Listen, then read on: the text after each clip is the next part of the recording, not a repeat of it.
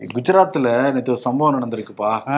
நம்ம இந்திய துணை ஜனாதிபதி ஜெகதீப் தங்கர் ஒரு விழாவில் கலந்துக்கிட்டாரு மறைந்த சமண ஆன்மீகவாதி ராஜ் சந்திரா ஜி அந்த அவருடைய பிறந்த தினத்துல கலந்துக்கிட்டு உரையாற்றி இருக்காரு அதுல இது நிச்சயம் அந்த விழாவில் சொல்லியே ஆகணும்.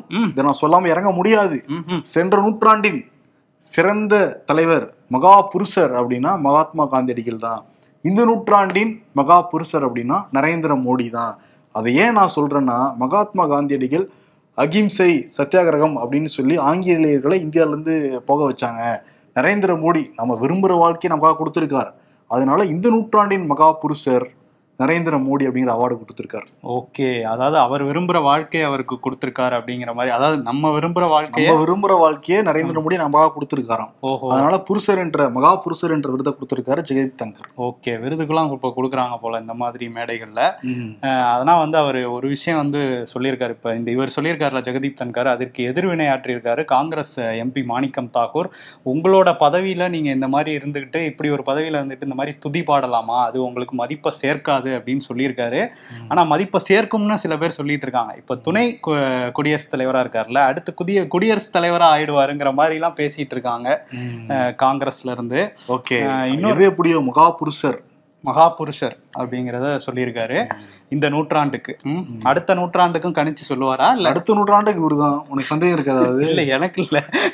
இன்னொரு விஷயம் என்னன்னா இவர் வந்து இப்படி ஒரு பிரதமர் கிடைக்கிறதுக்கு வந்து நம்ம கொடுத்து வச்சிருக்கணும். ஏன்னா ஆமா ஆமா கண்டிப்பா. ஏன்னா வந்து நம்ம நான் வந்து அவரோட அந்த ட்விட்டர் பேஜை போய் பார்க்கலாம். ஏன்னா அந்த தேஜஸ் விமானத்துல போனார்ல. அது ரொம்ப வந்து இதா இருக்கு இப்ப சர்ச்சையா இருக்கு சரி இதை போய் பார்க்கலாம். அந்த போட்டோஸ் திரும்ப ஒரு தடவை பார்க்கலாம்னு போறப்ப. அவ்வளவு விஷயம் போட்டிருக்காருங்க. தொடர்ச்சியா அந்த ரெண்டு நாளைக்கு முன்னாடி தான் போனாரு. ஆனா எத்தனை தடவை ஸ்கிரால் பண்ண வேண்டியது இருக்கு? ஒரு அவ்வளவு வெளிப்படைத்தன்மையா இருக்காரு. நான் இப்ப திருப்பதிக்கு கிளம்பிட்டேன் வந்து இறங்கிட்டேன். இப்போ சாமி கும்பிட போறேன் அவங்க நூத்தி நாற்பது கோடி பேருக்காக கும்பிட்டுருக்கேன் அப்படின்னு சொல்றாரு. திரும்ப அங்கிருந்து கிளம்புறத போடுறாரு. இப்படி நிறைய போட்டு நாற்பத்தெட்டு மணி நேரத்துக்கும் ஒவ்வொரு தான் போட்டு விட்டுருக்காரா? சரின்னு பின்னாடி போய் எடுத்து பார்த்தா எவ்வளவு உழைக்கிறாரு பாருங்க. ஆமா. திருப்பதியில போய் வேண்டாரு இதுக்கு மேல என்ன தேவைன்னு எனக்கு புரியல. எனக்குமே புரியல. இதுக்கு மேல என்ன எதிர்பார்க்க முடியும்?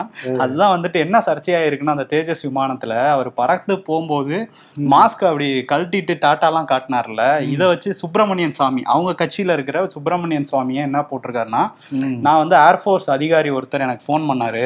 அவர் என்ன சொல்றாருன்னா இருபத்தைந்தாயிரம் அடிக்கு மேல ஒரு போகும்போது வளிமண்டலத்துல அந்த ப்ரெஷர் வந்து அவரை கீழே தள்ளிரும். அந்த மாதிரி மாஸ்க் எல்லாம் எடுத்திருந்தா அந்த கிளாஸ் கவர் இல்லாம அவர் அப்படி பறந்திருக்கவே முடியாது. அது ஃபேக்கா தான் இருக்கணும்னு சொல்றாரு அப்படின்னு சுப்பிரமணியன் சாமியே சொல்லியிருக்காரு. ஆனா எனக்கு இன்னும் ஒன்னே ஒரு விஷயம் தான் மகா புருஷர் மாஸ்க் அணிஞ்சும் போகலாம் அடியாமலும் பறக்கலாம். ஒன்பது கிரகங்களும் உச்சத்தில் இருக்கும் ஒருவர். என்ன வேணாலும் பண்ணலான்றீங்க. பண்ணலாம். ஆனா வந்து இப்ப இன்னொரு போட்டோவும் பிரச்சனையா இருக்கு. அதுவும் அவங்க கட்சிக்குள்ளே தான் பிரச்சனையா இருக்கு.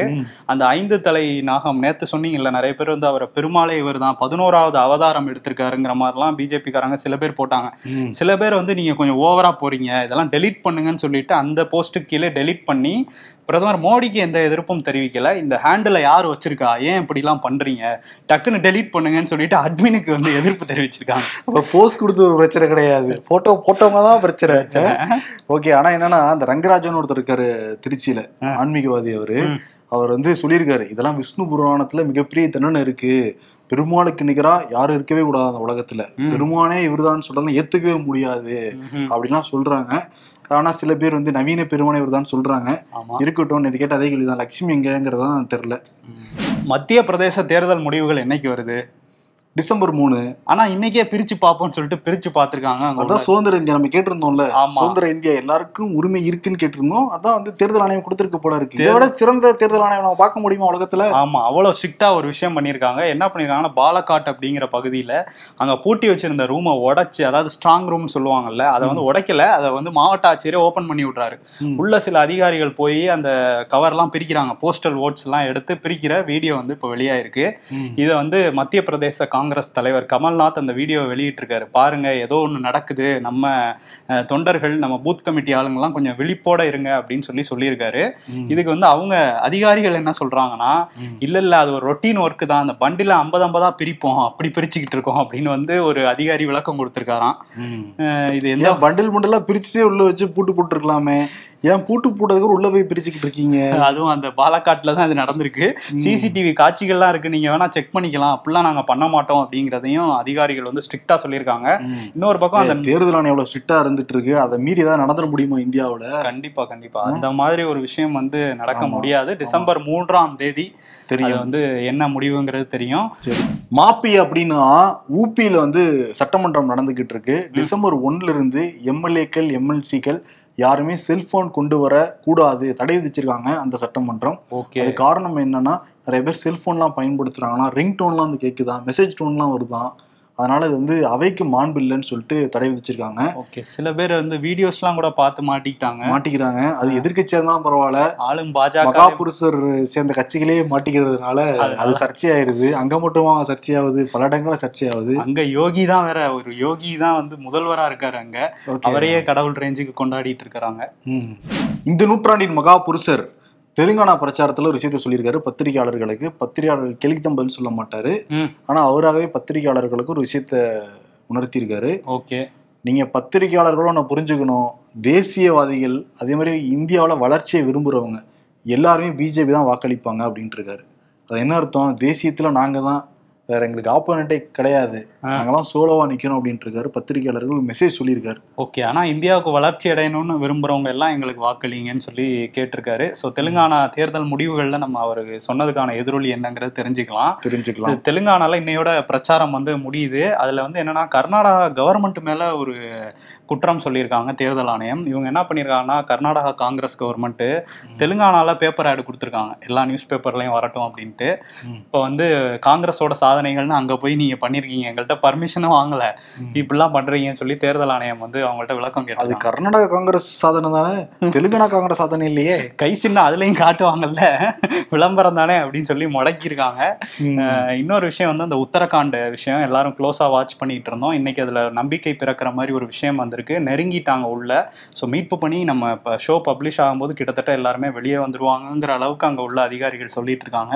ஸோ வந்தா நல்லதுதான் ரொம்ப நல்லபடியா. நாற்பத்தோரு தொழிலாளர்களும் நிச்சயம் நல்லபடியா குணமாகி அவங்க வீடு வந்து திரும்பணும். நம்ம இந்த நூற்றாண்டின் மகா புருஷர். தேஜஸ் விமானத்துல போறாரு. வந்து கோயிலுக்கெல்லாம் போறாரு. ரோட் ஷோ நடத்துறாரு. பிரச்சாரத்துல மக்கள்கிட்ட எல்லாம் பேசுறாரு. சுரங்க தொழிலாளிகள் கிட்டத்தட்ட பத்து நாட்களுக்கு மேல மாட்டியிருந்தாங்க. அங்கேயே வந்து போயிருக்கலாம். போறாரு. வெளியே வந்ததுக்கு அப்புறம் போவாரு கன்ஃபார்மா போறாரு வீடியோ வருது போட்டோஸும் மகா புருஷர்னா சும்மாவா? எல்லா இடங்களுக்கும் போவார்ல தமிழ்நாட்டின் இலாக்கா இல்லாத அமைச்சர் செந்தில் பாலாஜி ஜூன் பதினாலாம் தேதியிலிருந்து சிறையில் அடைக்கப்பட்டிருக்கிறார். பல நீதிமன்ற கதவுகளையும் தட்டிக்கிட்டே இருக்கார். ஜாமீன் கேட்டு கேட்டு கேட்டு கடைசியில் உச்சநீதிமன்றத்தையும் அணுகினார். இன்னைக்கு வந்து அதற்கான தீர்ப்பு வந்து வாசிக்கப்பட்டது. திரிவேதி அந்த அமர்வில் வந்தது அந்த வழக்கு. மருத்துவ காரணங்களை சொல்லியிருந்தாங்க செந்தில் பாலாஜி தரப்பு. ஏன்னா ஆல்ரெடி அவருக்கு பைபாஸ் பண்ணியிருந்தாங்க. அதன் பிறகு மூளையில் இருக்கிற ரத்த நாணங்கள்லையும் அடைப்பு ஏற்பட்டிருக்கான். அதனால பக்கவாதம் வர வாய்ப்பு இருக்குன்னு வந்து சொல்றாங்க. அதனால உடல் உபாதைகள் ஏற்பட வாய்ப்பு இருக்குன்னு இருக்காங்க உயிருக்கு ஆபத்து ஏற்படுற ஒரு வாய்ப்பு இருக்குன்னு சொல்லிட்டு தான் உச்சநீதிமன்றத்துக்கு வந்து போயிருந்தாங்க. முதுகுல பிரச்சனை இருக்கு பித்தப்பையில பிரச்சனை இருக்குன்னு பல விஷயங்கள் சொல்லியிருந்தாங்க. சொல்லியிருந்தாங்க. அதை கேட்ட நீதிபதி என்ன சொல்லியிருக்காருன்னா மருத்துவ காரணங்களுக்காக நாங்கள் ஜாமீன் கொடுக்க முடியாது. அதில் போதுமான காரணங்களும் இல்லை. இன்னொரு விஷயம் நாங்களாம் அந்த மருத்துவ குறிப்புகளும் ஆராய்ஞ்சு பார்த்தோம். உயிருக்கெல்லாம் வந்து ஆபத்து விளைவிக்கிற மாதிரி எதுவுமே கிடையாது. நான் தான் கூகுள் செஞ்சு பார்த்தேன்னு சொல்லிட்டு உச்சநீதிமன்ற நீதிபதியே சொல்லியிருக்காரு. ஓகே கூகுள்ல உங்களோட இதை வந்து மருத்துவ காரணங்கள்ல சரி பண்ண முடியும் மருந்துகளாலேன்னு வந்து அதுல இருக்குன்னு இருக்கு. சொல்லியிருக்காங்க. இது தெரிஞ்சிருந்தா முன்னாடியே நாங்க மாத்திருப்போமே கூகுள்ல ஏதாவது பண்ணிருப்போமே ஒரு ஆர்டிக்கலை போட்டு விட்டுருப்போமே அதை தாண்டி நீதிபதி சில கருத்துக்கள் சொல்ல வந்தாங்க. போது நீங்க ஜாமீன் தர மாட்டேன்ட்டீங்களா முத்தலா அழகா பத்து பேரோட சொல்லி கிளப்பிட்டாங்க செந்தில் பாலாஜி தரப்பு. ஏன்னா அவங்க இன்னும் எக்ஸ்ட்ரா கருத்துக்கள் ஏதாவது சொல்ல அப்புறம் பர்மனண்டா ஜாமீன் மறுக்கப்பட்டுருச்சுன்னா என்ன பண்றதுன்னு சொல்லிட்டு கரூர் கேங் செந்தில் பாலாஜி கேங் வந்து அங்கிருந்து அப்படியே அந்த மனு வாங்கிட்டு வந்திருக்காங்க. திருப்பியும் ஆரம்பத்துல இருந்து வரணும். கிழமை நீதிமன்றத்துல இருந்து அதுக்கப்புறம் மாவட்ட நீதிமன்றம் வந்து அதுக்கப்புறம் உயர் நீதிமன்றம் வந்து இல்ல இதுல என்ன ஒரு பிரச்சனைனா திரும்ப மருத்துவ காரணத்தை சொல்லி வாங்க முடியாது. வேற ஏதாவது நார்மலா பெயில் போட்டு தான் வாங்க முடியும். எதுவுமே இல்லையேப்பா. அதுக்கு தானப்பா இப்ப ஸ்டான்லி ஹாஸ்பிட்டல்லாம் போயிட்டு வந்தாங்க அவங்க. இல்ல அதுதான் ஃபெயிலியருங்கிறது தான் இங்க தெரியுது. இன்னொரு வாய்ப்பு இருக்கே. இலாக்கா இல்லாத அமைச்சர். அமைச்சர் பணி செய்யணும்ல. அமைச்சர் எந்த அமைச்சர் பணி? இலாக்கா இல்லாத அமைச்சர் பணி செய்யணும்ல அவரு. இலாக்கா இல்லாத அமைச்சருக்கு என்ன பணி? அதான் பணி. இலாக்கா இல்லாத அமைச்சர் கொட்டேஷன்ல போடுப்பா. போட்டுக்கலாம். அதான் இலாக்கா இல்லாத அமைச்சருக்கு எந்த பணியும் இல்லைன்னு சொல்லி அதையுமே நிராகரிக்கிறதுக்கு வாய்ப்பு இருக்கு. ஸோ அடுத்தடுத்த ஆமா, பார்க்கணும். நீதிபதி வேற மாறி இருக்க. நீ சொல்லலாம். ஐயோ நீங்க அப்ப யாரா மாறி இருக்கீங்க? வேணாம் வேணாம். சொல்லவா? சரி அது. கலைத்தாயின் மகன் ஒருவர் தான். நூற்றாண்டின் புருஷர். அதாவது கலைத்தாயின் மகன் சிவாஜி கணேசன் அவர் ஒரு ஆள் தான். இன்னொரு விஷயம் என்னன்னா இதுல ஐஏஎஸ் அதிகாரிகளுக்கு வந்து சம்மன் அனுப்பிச்சிருந்தாங்களா அமலாக்கத்துறை. அதை எதிர்த்து தமிழ்நாடு அரசு அந்த பிஎம்எல்ஏ ஆக்ட் வச்சுட்டு எப்படி அதிகாரிகளை விசாரிக்க முடியும்னு ஒரு வழக்கு போட்டிருந்தாங்க. அந்த வழக்குல இன்னைக்கு என்ன சொல்லியிருக்காங்கன்னா அந்த சம்மனுக்கு ஐஏஎஸ் அதிகாரிகளுக்கான சம்மனுக்கு இடைக்கால தடை விதிச்சிருக்காங்க. மூணு வார காலத்துக்குள்ள இவங்க கேட்ட கேள்விகளுக்கு பதில் சொல்லுங்க. அமலாக்கத்துறைக்கு பதில் மனு தாக்கல் பண்ணுங்க. அப்படின்னு சொல்லியிருக்காங்க. ஸோ அதை அடுத்து என்னன்னு பார்க்கணும். எஃப்ஐஆர் இருக்கவங்களை கூப்பிட்டா ஓகே இல்லாதவங்க எல்லாத்தையும் கூப்பிட்டா பேசுற எல்லாத்தையும் கூப்பிடுவாங்க இடி ம். இடி வந்து அதுல வந்து நிறைய விஷயங்கள் சொல்லியிருக்காங்க அந்த அஃபிடவிட்ல இந்த மாதிரி துரைமுருகனோட தரப்புல இருந்து வந்து ஒரு பொறியாளருக்கு வந்து மிரட்டல்லாம் கொடுக்கப்பட்டது. தலைமறைவா இருக்க சொல்லிலாம் வந்து போயிருக்கு. உத்தரவுகள்லாம் பறந்திருக்குங்கிற மாதிரிலாம் சொல்லியிருக்காங்க. ஸோ இவங்க பதில் மனுவில் என்ன சொல்றாங்கங்கிறத பார்க்கணும் தமிழ்நாடு அரசு. ஆனா இடிக்கு வந்து இன்னைக்கு ஒரு வெற்றி ஒரு தோல்வி. இன்னைக்கு சமன் சமன் செய்யப்பட்டிருக்கு இடியோட வழக்கு. ம். இது மூணு வார காலத்துக்கு தானே. திரும்ப அப்போ வந்து என்ன சொல்றாங்கங்கிறத பார்க்கணும் நீதிமன்றம். கோவை பாஜக மாவட்ட செயலாளர் உத்தம ராமசாமி. உத்தம ராமசாமி. ஆமா அவர் வந்து மாற்றப்பட்டிருக்கார் இப்ப ரமேஷ் அப்படிங்கிற நபர் வந்து நியமிக்கப்பட்டிருக்கார் கோவையில. உத்தம ராமசாமி ரியல் எஸ்டேட் பிசினஸ்லாம் பண்றவர். நிறைய முறைகேடுகள் பண்ணியிருக்கிறதா வழக்குகள்லாம் வந்து பதியப்பட்டிருக்கு. அது நீதிமன்றம் டைரக்ஷன் கொடுத்துருக்காங்க. இன்னும் ஒரு சில வாரங்களில் தீர்ப்பு வந்துடும் அப்படின்னு சொல்றாங்க. தீர்ப்பு எதிராகிறதுக்கான வாய்ப்பெல்லாம் இருக்கான் இன்கேஸ் வந்துருச்சுன்னா பாஜக மாவட்ட செயலாளர் கைது அப்படின்லாம் வந்துருச்சுன்னா கட்சி கெட்ட பேர் வந்துரும்ல. அதனால வாக்குகள்லாம் வந்து போயிரும்னு நினைச்ச அண்ணாமலை வந்து இப்போ மாத்திருக்காருன்னு சொல்றாங்க. ஓ. ஆனா கேசவனாங்க தான் மாத்த சொன்னதுதான். அதனால அண்ணாமலை வந்து கையெழுத்து போட்டிருக்காரு. வானதி குரூப்புக்கும் இந்த உத்தம ராமசாமி குரூப்புக்கும் ஆகாதான் அதான் வானதி வந்து டெல்லிக்கு போய் டெல்லியில இருந்து இங்க சொல்லி கேசவ விநாயக முறை வந்து சொல்லி அப்புறம் இங்க மாத்திருக்காங்க. ஏன்னா இந்த உத்தம ராமசாமி வந்து அண்ணாமலையோட ஆள். ஓ. ஆனா பாத்தியா இல்லையா? உத்தம பண்றது வேற. ராமசாமி இருக்கிற கட்சியும் வேறையா இருக்கு. ஆமா. உத்தம ராமசாமி கூடிய விரைவில் சிறை செல்ல கூட வாய்ப்பு இருக்கு அப்படின்னு சொல்றாங்க. இன்னொரு விஷயம் இதே மாதிரி மாவட்ட செயலாளர் திமுகவோட சேலத்துல மேற்கு மாவட்ட செயலாளராக இருக்காரு செல்வ கணபதி. அவர் வந்து ஆயிரத்தி தொள்ளாயிரத்தி தொண்ணூத்தி ஒன்று தொண்ணூத்தி ஆறுல அதிமுகவில் இருந்தப்போ அமைச்சரா இருந்தாரு.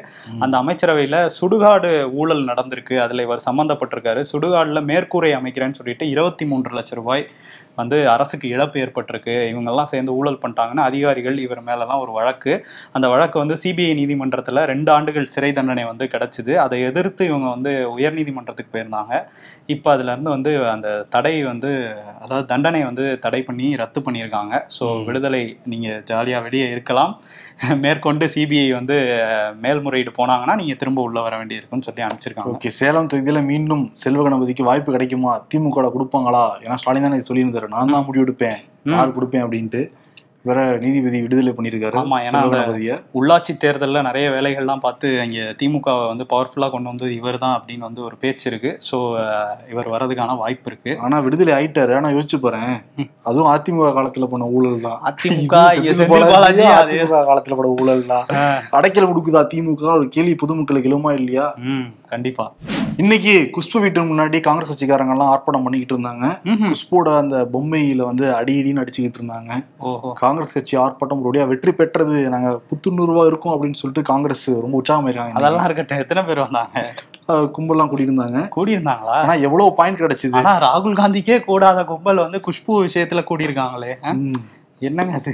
இத்தனைக்கு முன்னாடி இருந்தாங்க காங்கிரஸ் கட்சியில தான் இருந்தாங்க. அந்த காண்டில் தான் ஏதோ பண்ணியிருக்காங்கன்னு நினைக்கிறேன். அப்போ அவங்க வேற கோஷ்டியில இருந்திருப்பாங்க போல இப்போ வேற கோஷ்டி வெளியே வந்து சவுண்டு கொடுத்துருக்காங்க. இன்னொருத்தர் வந்து சவுண்ட் வந்து பயங்கரமா கொடுத்துருக்காரு. எல்லாரும் எதிர்பார்த்துக்கிட்டு இருந்த அந்த அறிக்கை வந்து இவர்கிட்ட எப்படி எப்போ வரும்னு எதிர்பார்த்துட்டு இருந்தாங்க. ஏன்னா அதிமுகல இருந்து தொடர்ச்சியா ஜெயக்குமார் உள்ளிட்ட பல தலைவர்களும் என்ன சொல்லியிருந்தாங்கன்னா அந்த கலைஞர் நூற்றாண்டு விழா வந்து டிசம்பர் இருபத்தி நாலாம் தேதி வந்து வச்சிருக்காங்க. அன்னைக்கு எம்ஜிஆரோட நினைவு தினம் பிளான் பண்ணி அதெல்லாம் வைக்கிறாங்கங்கிற மாதிரி குற்றச்சாட்டு வச்சிருந்தாங்க. அந்த திரையுலகம் சார்பில் வைக்கிற அந்த விழாவை வந்து. இப்போ இவர் வந்து இவர் தானே எம்ஜிஆரின் மறு உருவம் அப்படின்லாம் சொல்லிட்டு அவங்க கட்சியில வந்து சொல்லிட்டு இருக்காங்க. இவர் எப்போ கொடுக்க போறாரு அப்படின்னு எதிர்பார்த்துருக்காங்க. இன்னைக்கு வந்து அறிக்கை கொடுத்துருக்காரு. ம். நீங்க வந்து தேதியை மாத்திக்கணும் அப்படின்னு சொல்லி திரை திரையுலகத்தினருக்கு ஒரு கோரிக்கை வந்து வச்சிருக்காரு. ஏன்னா வந்து அன்னைக்கு எல்லாருமே முன்னாள் முதலமைச்சர் எம்ஜிஆரை வந்து நினைச்சு அஞ்சலி செலுத்திட்டு இருப்பாங்க. அந்த நேரத்தில் நீங்க கொண்டாடினா சரியா இருக்காது அப்படிங்கறது அவரோட கருத்தா இருக்கு. யார் அந்த ஆளுமைங்கிறத நீங்க சொல்லவே இல்லை இது வரைக்கும். அவர் சொல்லவே இல்லையா? இல்லையாண்ணா? சொல்லவே இல்ல. சொல்ல சொல்லவே வேணாம். அவரை தெரியுமே எல்லாருக்குமே. தானே தெரியும். அவரு தாங்க ரெட்டை தலைமையில இருந்து அவரை கழட்டி விட்டாங்கல்ல. ஓபிஎஸ். அப்ப இனிமேட்டு திமுக வந்து பயந்துருவாங்க. தேதியை மாத்துறதுக்கான ஆலோசனை எல்லாம் கூட அறிவாலயத்துல நடைபெறலாம். திரையுலகமே ஒரு அறிக்கை விட்டாங்கன்னா வந்து ஆட்டம் காணும் தமிழ்நாடு. ஆல்ரெடி அதிமுக எவ்வளவு ஆட்டம் காணுச்சு நம்ம பார்த்துட்டு இருந்தோம். இப்ப திமுக ஒரு அறிக்கையால தம்சம் பண்ண போறாங்கிறது தெரியுது. வழி கிடையாது. எந்த தேதி மாத்துவாங்கன்னு தெரியலையே. திமுக மட்டும் இல்ல. திரையுலகமே நடுங்கலாம். திரையுலகமே நடுங்கும். வாய்ப்பு இருக்கு அதுக்கு. இஸ்ரேல் ஹமாஸ் போர் அந்த இஸ்ரேலுக்கு போய் நேரடியா பார்த்துக்கிட்டு இருக்காரு எலான் மஸ்க். போய் நெதன்யாவு கூட எங்கெங்கெல்லாம் பாதிப்பு ஏற்பட்டிருக்கு ஹமாஸ் எந்த இடத்துல இஸ்ரேல் தாக்குதல் நடத்துனாங்க அதெல்லாம் நேர்ல ரெண்டு பேரும் போய் பார்த்துட்டு இருக்காங்க. எலன் மஸ்கோடைய நிலைப்பாடு தெரியுது. நெதன்யாவுக்கு தான் ஆதரவு தெரிவிச்சிட்டு இருக்காரு அப்படின்ட்டு. இதே உக்ரைன் ரஷ்யா வரல உக்ரைனுக்கு தான் ஆதரவு தெரிவிச்சிருந்தார் எலன் மஸ்க். அதிகமா பாதிக்கப்படுற பகுதிக்கு அங்க ஆதரவு தெரிவிச்சிருக்காரு. இங்க தாக்குற பகுதிக்கு வந்து ஆதரவு தெரிவிச்சிருக்காரு. அதான் அரசியல். ஆமா எலான் மஸ்கோட அரசியலாக தான் இதை பார்க்கணும். இன்னொரு விஷயம் இந்த இஸ்ரேல் ஹமாஸ் போர் இருக்குல்ல அது வந்து நாலு நாட்கள் வந்து நிறுத்தி வச்சிருந்தாங்க. அது இன்னையோட முடியுது. அதை வந்து மேலும் இரண்டு நாட்கள் வந்து நீட்டிச்சிருக்காங்க. இன்னும் கூடுதலா பணைய கைதிகளை பாலஸ்தீன அதாவது ஹமாஸ் வந்து விடுவிப்பாங்க. அதே மாதிரி பாலஸ்தீன கைதிகளை இவங்க விடுவிப்பாங்க இஸ்ரேல்னு சொல்லியிருக்காங்க. இதுல என்னன்னா இந்த ஆறு நாட்கள் இப்ப போர் நிறுத்தம் இதுக்கு முக்கியமான காரணம் வந்து கத்தார் தான். கத்தார் பேசி வச்ச அந்த பேச்சுவார்த்தை தான் இவ்வளவு பெரிய வெற்றியில வந்து நிக்குது. இது நிரந்தர போர் நிறுத்தமா மாத்தணும்னும் கத்தார் வந்து முயற்சி வச்சுட்டு இருக்காங்க. இடைத்தேர்தல் வந்தால் செந்தில் பாலாஜியை கூப்பிடுவோம். இப்ப அவர் தொகுதிக்கே இடைத்தேர்தல் வந்துரும் போலயே. யூபிஎஸ் சொல்றாங்க. பதவியே பரிபீரம்லாம் பேசிக்கிட்டு இருக்காங்க இப்ப. ஆமா. ஸ்கூல் ஸ்டூடெண்டா இருந்திருக்கலாம். ஏன் ஸ்கூல் லைஃப்பை ரொம்ப மிஸ் பண்றீங்களா? இல்ல மலைக்கு லீவ் விட்டு இருப்பாங்கல்ல அதுதான்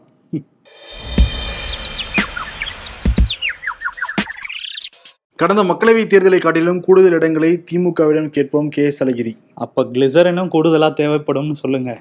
போர் விமானத்தில் ஆயிரத்தி தொள்ளாயிரம் கிலோமீட்டர் வேகத்தில் போவார். பத்திரிகையாளர்களை பார்த்தால் இரண்டாயிரம் கிலோமீட்டர் வேகத்தில் போவார். அவர் யார்? மகா புருஷர் கரெக்டான பதிலா? கரெக்ட். அப்படிதான் அவங்க போட்டிருக்காங்க. அரசியல்ல இதெல்லாம் சாதாரணமாப்பா. ஒரு பக்கம் இந்த நூற்றாண்டின் மகா புருஷர் மோடிஜி இருக்காரு. இன்னொரு பக்கம் வந்து எல்லா நீதிமன்ற படிகளையும் விதிச்ச செந்தில் பாலாஜி இருக்காரு. இலாக்கா இல்லாத அமைச்சர் இருக்காரு. யாருக்கு விருது கொடுக்கறது அப்படின்னு பாக்குறப்ப நேத்தே நம்ம மோடிக்கு வந்து விருது கொடுத்துருக்கோம். நவரச நாயகன். அவர் கீழே போவே மாட்டாரு. மேலேதான் இருப்பாரு. அவர் ஆமா ஆமா, மகா புருஷர் கீழே இருக்கணும்னா சரி, பாவம் பண்ணிடுவேன் நானு. அதனால அவர் எப்பயும் மேலதான் இருப்பாரு அவரு. நம்மளுக்காக வேண்டியிருக்காருல்ல. நூத்தி நாற்பது கோடி மக்கள் நல்லா இருக்கணும்னு வேண்டியிருக்காரு. வேண்டியிருக்காரு. சரி ஓகே. இலாக்கா அமைச்சர் வந்து அவருக்காக மட்டுமே வேண்டிக்கிட்டு இருக்காரு. எல்லா நீதிமன்றங்களையும் போய் வேண்டுதல் நிறைவேறுதா? இல்லை. இல்லை. கடல்ல இல்லையான்னு சொல்லிட்டு திருப்பி அனுப்பிச்சு விட்டுருக்காங்க. ம். அதனால இலாக்கா இல்லாத அமைச்சர் எனக்கு விருது கொடுத்துடலாம். செந்தில் பாலாஜி கடல்லே இல்லையாங்கிற விருதை கொடுத்துட்டு விடைபெறலாம். நன்றி வணக்கம். நன்றி.